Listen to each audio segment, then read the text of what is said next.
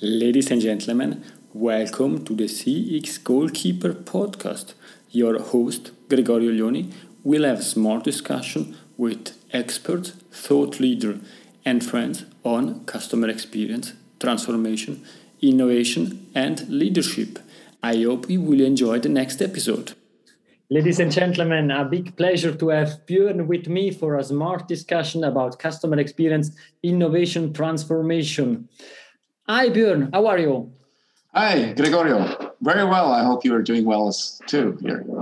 I am very happy to have you on this show for this smart discussion. And therefore, let's really start. Uh, Björn, could you please introduce yourself for the audience? Well, sure. And uh, with a big pleasure, Gregorio, and also everyone listening. I'm Bjorn. First and foremost, I'm a husband and a father to two great girls that are my treasure here. And I'm one of the co founders of a company called Anthrolytics. We are specializing in digital empathy, and we'll bring that to the next level. And personally, myself, I'm a customer experience enthusiast and also a leadership advisor, help you shape these strategies in there. Got more than 20 years experience in that area, was able to lead projects in one or two countries, total 35 countries so far and counting.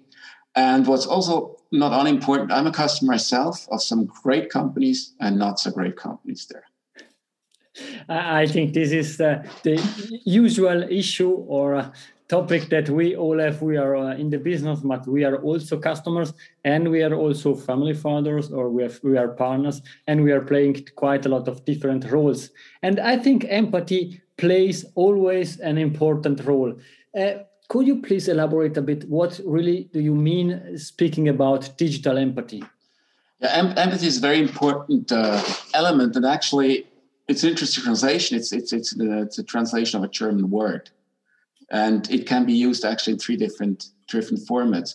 What basically people understand by empathy these days is what we call in German Einfühlungsvermögen, feel into somebody. Digital empathy, as such, is really trying to understand a customer's feelings. And not only trying to understand, but also understand what he's about to do next, he or she are, are about to do next with that feeling. Um, you know a lot about demographic segmentation, or if, you, you're an advanced company, psychographic segmentation. So we we, do needs based segmentation, and then we fall into a category.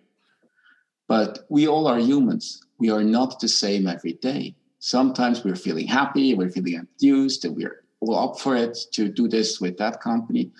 Other times we feel, oh, hmm, just received this, this strange email or had this strange interaction somewhere. Yeah, not, in that, that strong mood. So I'm, I'm more hesitant. Maybe I even think about switching. And digital empathy and what Anthrolytics does is really sensing, not only sensing those emotions, but actually also predicting those emotions and also giving advice on how to react to those, becoming more human in business. And I think th- this is really a, a, key topic.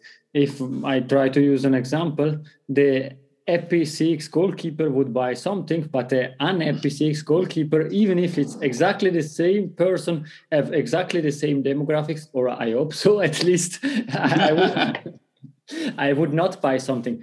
And uh, I think you mentioned something that, that I think it's it's really relevant and to kickstart also the discussion. You spoke about segmentation. I think the most of the companies are doing segmentation three, two, two, three, four segments. Perhaps could you bit explain where you come from segments to this digital empathy? Well, the segments deep deep in my heart, I'm a marketeer. And, and let's be honest, there have been 235 different uh, visions of it, but I've, I've, I've, been educated at Kellogg in, in, in the US. So it's, it's, it's. It's four P's, and the four P's are still out there. And the four P's are really the consequence of my strategic work that I do. It's segmentation, targeting, and positioning. So any marketing strategy, any business starts with segmentation. And we see now more and more companies going towards segments of one. So ideally, if, if I look at the big, you and me, we live in Switzerland. So if I look at the big retailers, they try to really segment me into my very one Bjorn segment or into the CX goalkeeper segment, trying to understand me better through my buying behavior. So hence the segmentation is very important because it allows them to hyper target or hyper personalize it. And what we're adding to that is not only we're, we're, we're looking at your buying behavior, but we're also looking at your emotional state of that, really understanding how we how can we predict predict with a cert with, with some certainty whether you're happy CX goalkeeper or whether you're not so happy CX goalkeeper. And what to do in each case at that moment, even though you've bought the very same things before. Yeah.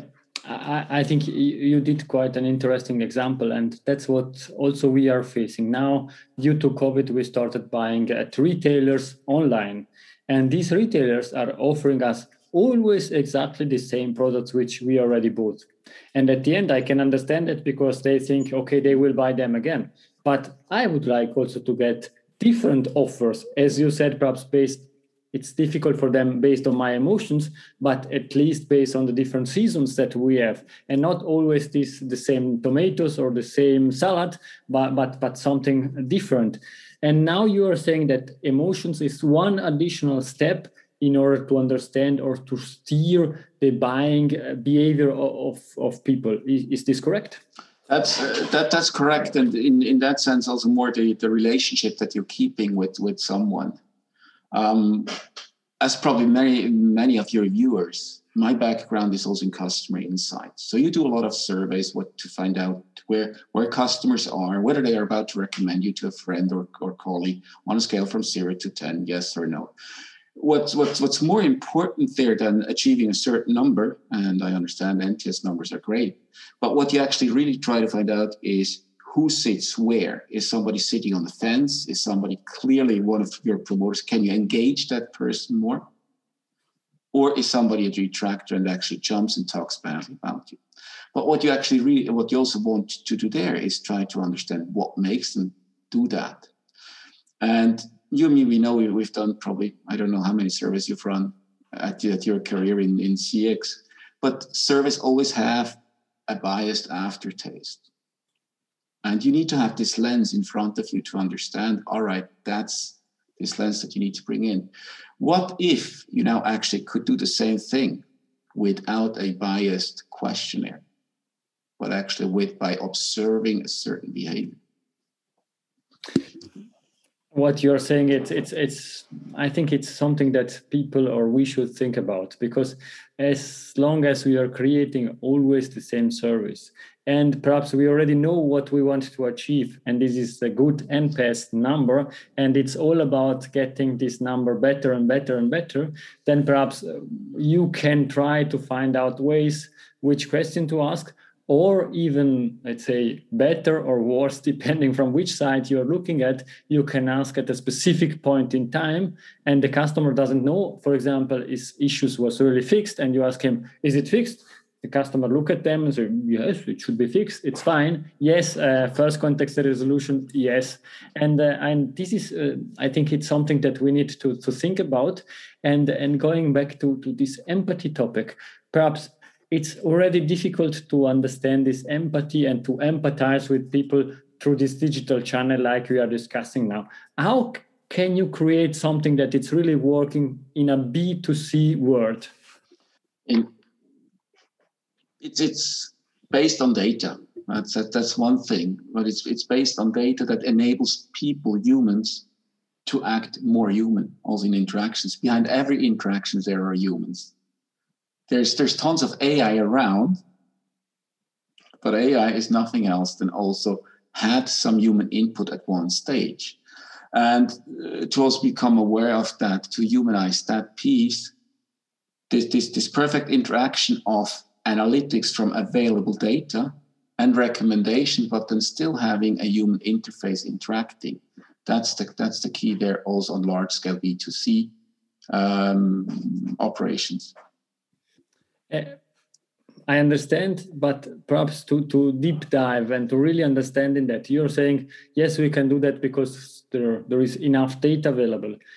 How much data do you really need to understand if now Björn is happy or unhappy because let's say from the speaking and what we are discussing, I feel that you are interested in the discussion, but I am not really feeling if you are happy or unhappy. If I would now try to sell you the, the subscription to my podcast, if you would say, yes, I will do that or no. Perhaps can you elaborate on that? Yeah, what, what then I would recommend you in order to find out more and this this is where we're going. Is really to understand what are the decisive events you have interacted with me. How how did i react to those? And what have you done? You you yourself Gregorio in, in my interactions you have so much data about myself that and then we see that at most companies they are not interconnected the know-how that you have and the knowledge that you have in-house is not actually connected in order to understand how a customer interaction or a customer experience really was influenced. We have, most most cases, we have lots of call center data, which is then really almost walled from other data that you have. And that's that are that are interesting things. Mm-hmm. And if we talk in, a, in an omni-channel environment these days, it's it's on on one hand, people have more interactions with you. They, they they're in touch more and more with your brand, but they're not always at the same spot interacting with you or with the same person.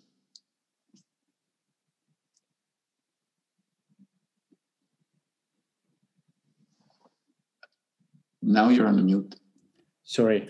This is uh, this is uh, the issue of uh, of these uh, these tools. No uh, what i what you're saying I, I, think it's it's really key and i understand that very well. And perhaps to challenge a bit the discussion or to bring also another point of view on on the topic that you're explaining because for me it's it's really key. What you're saying it's at the end it's not b2b or b2c but it's human to human and this is always about interactions. And there my question is let's think now uh, one step more outside in an holistic in an holistic way. Um, an interaction with a brand is all sometimes it's only one piece of a bigger customer experience or a big a bigger journey. I want to buy something, therefore I need to select the product, but I need to pay. I need the checkout, and at the end also, let's say the post need uh, needs to deliver uh, what what I bought. And I think if it would be possible even to have a bit broader view on this topic, then you would even better able to steer these decisions. Uh, that that's perfectly true, and um, you mentioned interesting field where, um, as you say, you say B2B and B2C are H2H. I usually say B2B and B2C are P2P, people to people, but human to human. I like I like it as well because it's it's more, it's it's also very humanistic. And what you also mentioned, and it, it's also a question: who owns the brand, and to what extent can you actually manage a brand? If I order a pair of very nice sneakers that got three stripes on it, I usually go to Zalando and at Zalando, it's an aggregator. They just they, they they stock my stuff. Then I start to order it from Zalando here in Switzerland, and some warehouse in Amsterdam is shipping me the stuff. But is it actually okay? The warehouse might not even belong to Zalando, might be operated by a third party. So how do you ensure that I still got the same experience? Um, more so if I buy those those very nice sneakers with those nice three stripes on it, I get them delivered by my local postman or by some UPS guy or by somebody who's delivering a DPD or Federal Express package. Somebody who's become really almost dehumanized at this stage. So, where's the brand relationship? Who do I have a relationship with, and how can I increase that? So, in that sense, Zalando would be very interested in keep that running and keep that very strongly under control in that sense. They are selling you and me their stuff, so I technically buy from Am- from from Zalando, even though I could switch to Amazon, if, even if I could switch to anybody else. But they want to keep me on their platform. And what they also have, they have tons of data about what I've done with them. I don't need any other data. Really to understand how much I'm going to buy, not not what, but how I feel in buying. I think, as you're saying, there are quite a, quite a lot of data. more than enough data and uh, and the next big frontier next to to digital empathy it's it's also how these um, different companies can collaborate as you you already mentioned this topic uh, platform and uh, basically i think this is this will be the key to have an end-to-end experience that is working well. And as you're saying also linked and based on the different emotions and steer also this this experience based on them. Um, you spoke about collaboration between companies. And perhaps let, us go back to people to people or human to human. I read i read a really interesting article you wrote it's about the art of collaboration. And it's about how to collaborate also with people we don't like and i think we are back in the feelings and the emotions the emotion side i think we know what are the main topics that are driving you uh, could you please elaborate a bit on on this article I think I, I, I come back. I, I, I, can go into that, and I, I, like I like the topic of emotions because I grew up in a company that was full of engineers. And if you have engineers combined with with finance people, you basically then come back and say, no, no, emotions only come in in, in, in the way if you want to take a decision. Well, careful. If you don't have any emotions, you cannot, you will not be able to take decisions. So that's emotions are really key to taking decisions. Positive emotions help you to go in. Um, the article you're referring to is, is, is, a concept I'm using in my leadership practice as, as, as well. What I want to make a very important point what we do with digital empathy is not empathy training as you usually would do with, with, uh, with customer experience people to say, all right, you have to listen more, you have to acknowledge what people are saying, all that. We're actually really in the business of analyzing data and in the business of digital empathy. What you will get from us is, is, is really the emotional state of your of your of your clients. So having said that, I'll come back to the to the art of um, the art of I call, I call it the art of collaboration. It's uh, something I've I had the luxury of of really working in projects on 35, 40 different countries, and uh, for instance, it took me about 10 years to learn how to collaborate with people from Spain. And uh, I was nothing against them. It was just I was a little bit hesitant. But it's it's it's really because I didn't realize one thing, and that's the first A. You have to accept and acknowledge people are not people are unique. People are not the same. Every person is different. Gregorio is different. And happy Gregorio is different from sad Gregorio as well here. But already just knowing and being aware that people are different, that's a very important thing. Coming back to what we said about segmentation before, we try to make buckets as big as possible because that makes it simpler. It's one size fits all for everybody. But people are not like that. There's not, not an average person. There is Gregorio, there's Björn, there's other people out there, and we're different. But realizing that, and we think different, our brains are magical machines. And the great thing is we're not logical, we're biological. That's an important difference there. So one thing is really to acknowledge and accept, but almost more important is the second element, the R, respect. And that also goes for, for customers. Respect that there's differences. That's okay. We all uh, we also say when we're when we're developing stuff, the more diverse of that, the more diversity in thinking you have, the better usually the outcomes because you look at one thing from different angles and you can go ahead with, with, with a better solution when you have an environment that allows you for discussion. And that's often the case that not many environments allow that discussion. There is one simple rule that, uh, that I give when I work together with leaders leaders speak last. This is how you can learn more from your team, engage your team that's when you can learn from them. That's that's when you can also understand where they're coming from. They might have a complete different and strange view on things. Let them speak. You you'd get you'd get a better uh, outcome. And the third element, the T in this art of collaboration, is, is really also tolerate differences. That is great. The more the merrier. I'm always trying to, to say that's that's an English uh, saying that makes really bringing more people together. So it's uh, the art of collaboration helps you really to work together also with people that you don't like. And too often we feel threatened by people we don't like. And if we're threatened, we're actually not open to think creatively, not open to come to, to a great conclusion, but we're, we're put into the things that we always know.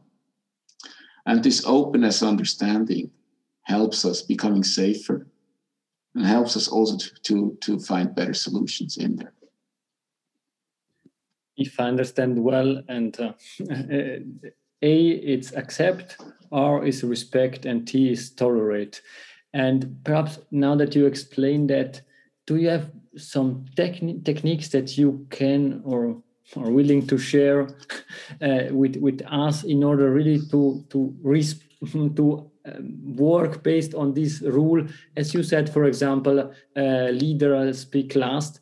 Do, do you have other techniques that that we could leverage in, in meetings? Because at the end we are always in meetings we're, we're, we're always in meetings and and one of uh, maybe one advice that i can give is always assume good intentions. It's no not many people get up in the morning and say hey now i'm going to break that meeting or now, now i'm going to really do some stupid remarks. We're all focused on finding a solution. We're all focused on getting ahead.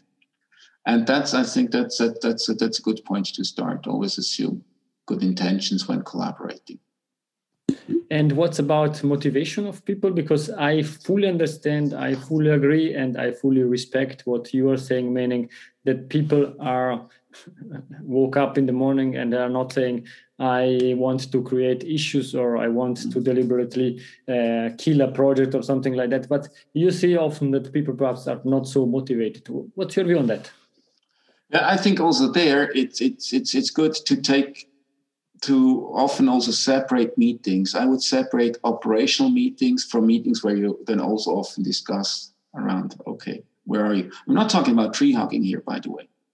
These are these are really important concepts. Really, how do you feel? What is your intention? Where do you want to go? And particularly right now in, in, in this situation, we've been stuck at home for the last 12 months. And we discussed in our pre-session uh, we've we've been here in Switzerland compared to other countries. We've just been in paradise in that sense that we could walk around free. But still, professionally, we've been stuck at home connecting, and that's that's quite difficult and really to stay motivated. But it takes some time and ideally one-on-ones with trusted people on that.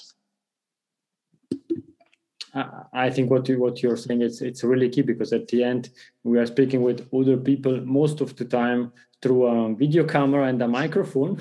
And and therefore it's it's it's really important also to to have a different relationship and separate um, different meetings. And perhaps based on the fact that you are mentioning or you mentioned we stuck to at home but i see that you are extremely active in the market writing articles. So you created a new company. I would like to, to understand a bit better björn and what you are doing.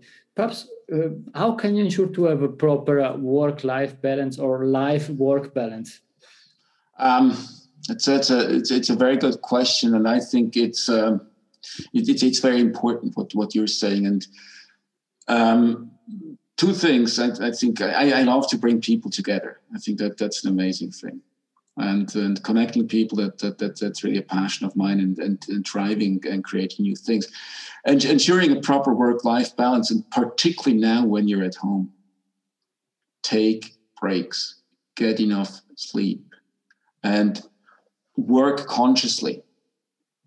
So like work during your ideally your regular working hours. I'm i'm somebody who thinks an eight to five job is great because we need time to regenerate. I don't. I, I know you. You've been a goalkeeper when you when, when you're a sports person, and, and and for sports, it's very important. You have a lot of pressure on you for a certain time, but then it's important to let it go and relax for that time. I think these breaks are important in between. So don't work 12, 14 hours. And I think the age of of those people who came in and said, "Hey, I got up at 4 a.m. this morning, wrote my first email at 4.30, and at 5 I wrote this presentation and this article. That might have been impressive in the 90s or during the first dot-com thing. But hey, guys, it's not about that anymore. It's really, the more time you get um, in between, it also allows you to better digest. So your ideas are getting better. I don't know how many great ideas you had at your desk. I don't have any at my desk. I got them while doing other things. And probably many people get their great ideas under the shower. I, I fully agree, and uh, I am also getting the best ideas while I'm jogging outside, and then it's time where I regenerate and I have time to think about. Because at the end, you're sitting in front of your computer, you get uh, emails, phone calls, uh, meetings, and so on, and you don't have time to think uh, and to strategize and this is something that really need energy and therefore as you were saying you need also to re- regenerate your energy in order to, to create something. And as you're saying i think nowadays it's extremely important to focus and uh, you are not paid for the amount of hours that you are sitting in front of your laptop but you are paid for what you are creating. And this is i think the, the mind shift that we are trying to to follow and i think the next generation will will then really support yeah and and uh, one thing that I, that I think is, is, is, is great also with companies like Google is, is what they call mindfulness. But, but really, what, what do you mean with that? Do one thing at a time. Be there in the moment. Don't think about the next meeting while you're sitting in this meeting. Don't think about, oh, oh, I still have to do that stuff from the last meeting. Uh, a mistake that I see many people doing is that people plan back to back meetings. Schedule at least 15 minutes between meetings. You need to digest what happened and you need to be ready in, in the next meeting. And when we had to run from meeting room to meeting room, people were so clever to finish one meeting at four, then run down 10 flights of stairs and start the other meeting at four in the same room. Your brain couldn't digest anything and that there's something there's there's still a lot of work to be done here in in in how we put ourselves under pressure. But work life balance i think another important element you said it jogging fresh air running take some time for yourself as well and and business it's not the 100 meter run but it's a bit more marathon because business is year or was year before us will be year after us and and therefore it's extremely key. The, the last point i want to mention and i know that's your interview but it's something that i'm really working on now and it's what you said and it brought me directly to my head now. I want to say that it's uh, live in the moment and now i decided it's really stupid because quite a lot of people are perhaps already doing that but if i am with my son I'm not checking my phone because the most important human being for me is here and there. And therefore, there is no distraction that it's really more important and more interesting than, than my son. I want to be 100% honest with you. It's extremely difficult because for me it was normal. I would quickly check the emails, or I check this, I check that, or I watch, I write something to my friend. But I am losing time with him and it's the most important thing for me or the human most important human being for me because i want quickly to write to one colleague or check the email it's not possible you, you, you can do another trick just recheck then the email that you sent it's probably full of typos and the thought line wasn't that good write email when you write an email be with your son when you when you're with your son and i think it's it's like, it's like also what, what we can come back to, to when, when we look also at empathy. It's not about quantity, it's about quality. Yes. Really understanding what it is there.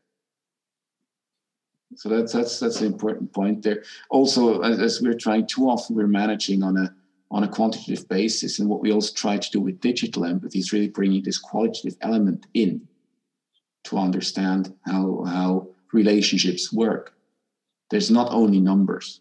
It will express in numbers because that's the easiest language everybody understands. And that's that's an important piece to link it then to numbers.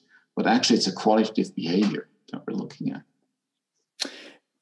I fully agree, and I think let, us go to the next question. Sure, and the next please. question is is uh, about: um, uh, Do you have a book that you read or you are reading now that you say this is something that other people should read?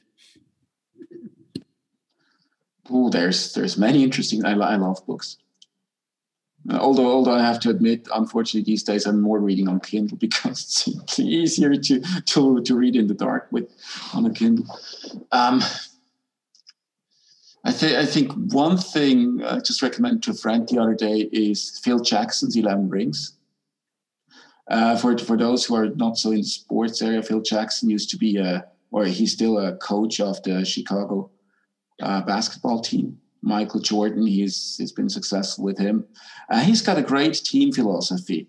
Uh, why am I recommending that? Too often we think if, if if you're a leader, you have to do things best. You have to be the best you have to be better than your team. It's not the case. Phil Jackson wasn't better than Michael Jordan. Phil Jackson needed to be able to motivate Michael Jordan to go there and to guide him where, where it is. If you're in Switzerland here, Roger Federer has a coach himself for playing tennis. Who plays better? It's, it's highly likely that Roger plays better than, than, than his coach. But at the end of the day, uh, it's it's this guidance and interaction. That that that's why I would also recommend Phil Jackson's Eleven Rings.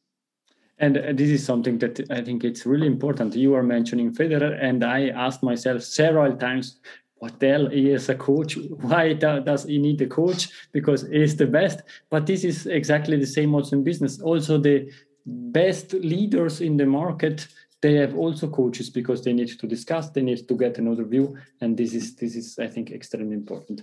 Björn if somebody would like to contact you because of what we discussed or they have additional questions also for uh, your leadership trainings um, how is the best way to contact you? I think the best way is through our website at anthrolytics.io we are uh, always happy to hear from you and always happy to, to go into the discussion around that and uh, really get uh, get there going. Thank you very much, Björn. And now we are coming to the very last question, and it's always the same. Um, do you have a golden nugget that you want to share with us? It's something that we discussed or something new to leave to the audience. Yeah, I think uh, you, you mentioned an important thing, Gregorio. That was this human to human. I think, and uh, don't forget, we're all humans we all have feelings, we all have emotions, we all expect some. And the company or a business is just more humans together. But it's important that we understand that and are aware of that. It's it's not rocket science. Thank you very much, Björn. As usual, I am not commenting your golden nugget because it's pure golden, golden nugget. I want only to say Thank you very much, Björn. It was a great pleasure to have you for this smart discussion. Gregorio, thank you very much. Always a pleasure. Thank you very much also to the audience. It was really a pleasure. I enjoyed really very much this discussion. I hope that you enjoyed that. And um, please stay here for the next one. See you soon. Thank you very much. Bye bye. Arrivederci. Bye. If you enjoyed this episode, please share the word of mouth, subscribe it, share it until the next episode, please don't forget we are not in a B2B or B2C business, we are in a human to human environment. Thank you.